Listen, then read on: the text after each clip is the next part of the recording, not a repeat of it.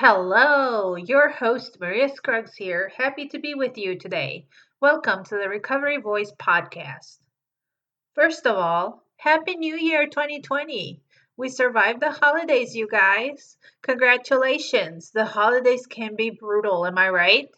With the, hot, with the crazy expectations of happiness and joy and cheer and meeting relatives that you don't really want to see, etc., etc. But luckily, we made it, hopefully unscathed when with another year in the books.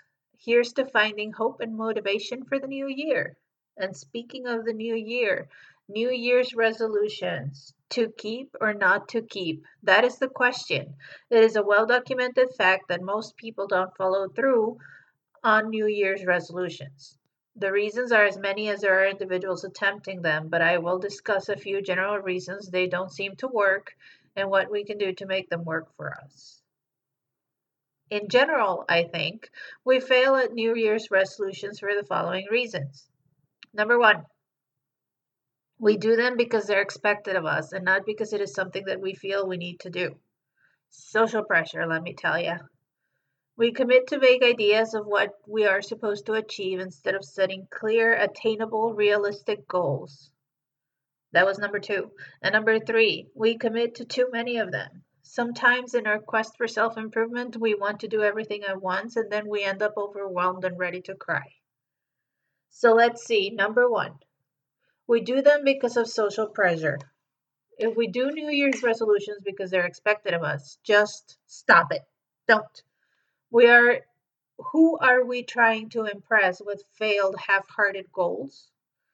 Social pressure is real, and sometimes, in an effort to, in our minds, look like we're well adjusted people or whatever, we give in to it.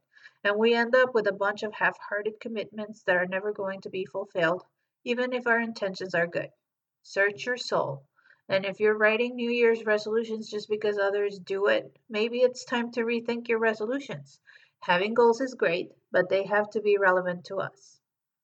Sometimes the problem is not that we committed to something due to social pressure. Sometimes, and this is reason number two, the problem is that we set lofty goals that are so vague that it is easy to lose sight of the goal. How many of us have set goals, for example, to save money and end up not saving any money or saving some money only to turn around and spend it? The problem is not necessarily lack of effort, but the lack of clarity. Which one sounds better? I will save money in 2020 or I will save $200 within the first four months of 2020. My vote goes for the second one, folks, hands down. I will ha- I will save $200 within the first 4 months of 2020. Why?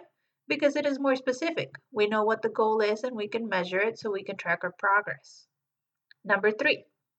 We commit to so many of them. We need to be mindful of how much energy and the real level of commitment we have put into our goals. Sure, we really do want to achieve those 39 things in our resolution list, but too many changes at once can prove difficult. Chill. No one is a wonder person to achieve it all at once. Resolutions are usually goals that take time to make into habits. If you change too many habits at once, at once, you end up overwhelmed and ultimately throwing in the towel. Of course, there's also a combination thereof, and so on and so forth. But anyway, have you ever heard of SMART goals? Seriously, ever heard of them? The first time I heard of them was in a therapy session, but I have heard they're also used in the business world.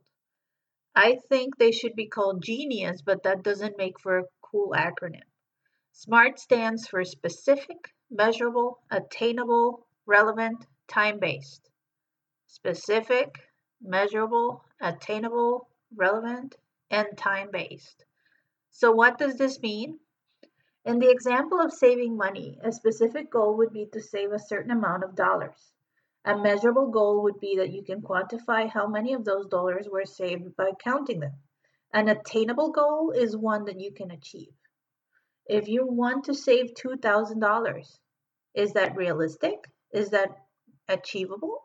A relevant goal is one that actually means uh, that actually means something to you, that it matters to you.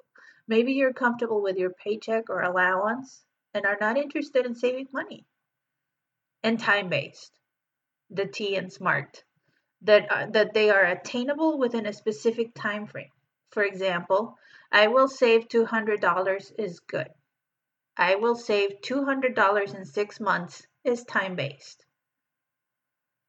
So, a SMART goal using the example of saving money I will save $200 in four months because I want a new shiny thing. It is specific $200. It is measurable. You can count dollars and cents. It is attainable. $200 in four months is likely realistic and do- doable, but check your budget first. It is relevant because you want to buy a new shiny thing, and it is time based. You will save those $200 in four months. Ta da! That was a mouthful, but hopefully you get the gist of what SMART goals are and how they can help combat dead New Year's resolution. Another thing to keep in mind when writing your goals is to be very clear about your own energy going into setting them.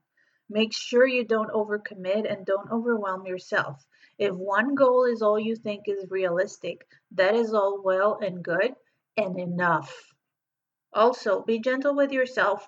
Don't overdo it just because you're not gentle with yourself.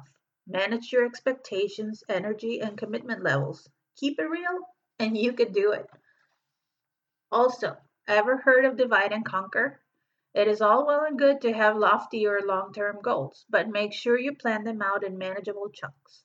Divide and conquer. So, in the case of wanting to save $2,000, we can break it down into 10 chunks of $200 to be achieved within four months each. So, about $50 a month, roughly like $12.50 a week. In 40 months, you will have saved those $2,000. Not bad if you ask me. Another quick thing to keep in mind is prioritizing. If you have many goals, prioritize them. Which ones are more important to you? And plan accordingly. Now, another thing I wanted to throw in Stephen Covey, author of The Seven Habits of Highly Effective People, said in his book that it is important to not prioritize your schedule, but to schedule your priorities. Isn't that a nice soundbite? It means to put your priorities in your schedule first. That way, your priorities will be taken care of first. I invite you, if you feel called to write a SMART goal and see if it works for you. New Year's resolutions or goals are not just a list of things to accomplish and check off. It also entails some planning. And if the first time around it doesn't work out, it's okay to come back to the drawing board and try again. Actually, the most important thing is to try again until we get it right. But let's be intentional and smart, as in specific, measurable, attainable, relevant, and time based. Questions? Comments? Be sure to go over to the Recovery Voice podcast website at www.recoveryvoicepodcast.com slash podcast. Invite a friend or relative to listen in. Be sure to follow me on Stitcher, Spotify, or Google Podcasts. Also, follow me on Twitter and Instagram at recovery underscore voice. That's recovery voice with an underscore in between the words. Did you find value in this pod- podcast? Help support the, this podcast at www.recoveryvoicepodcast.com slash support and buy me a cup of tea to keep going. www.recoveryvoicepodcast.com slash support and you will find the button to donate to keep this podcast going. Thank you so much for listening and see you next time.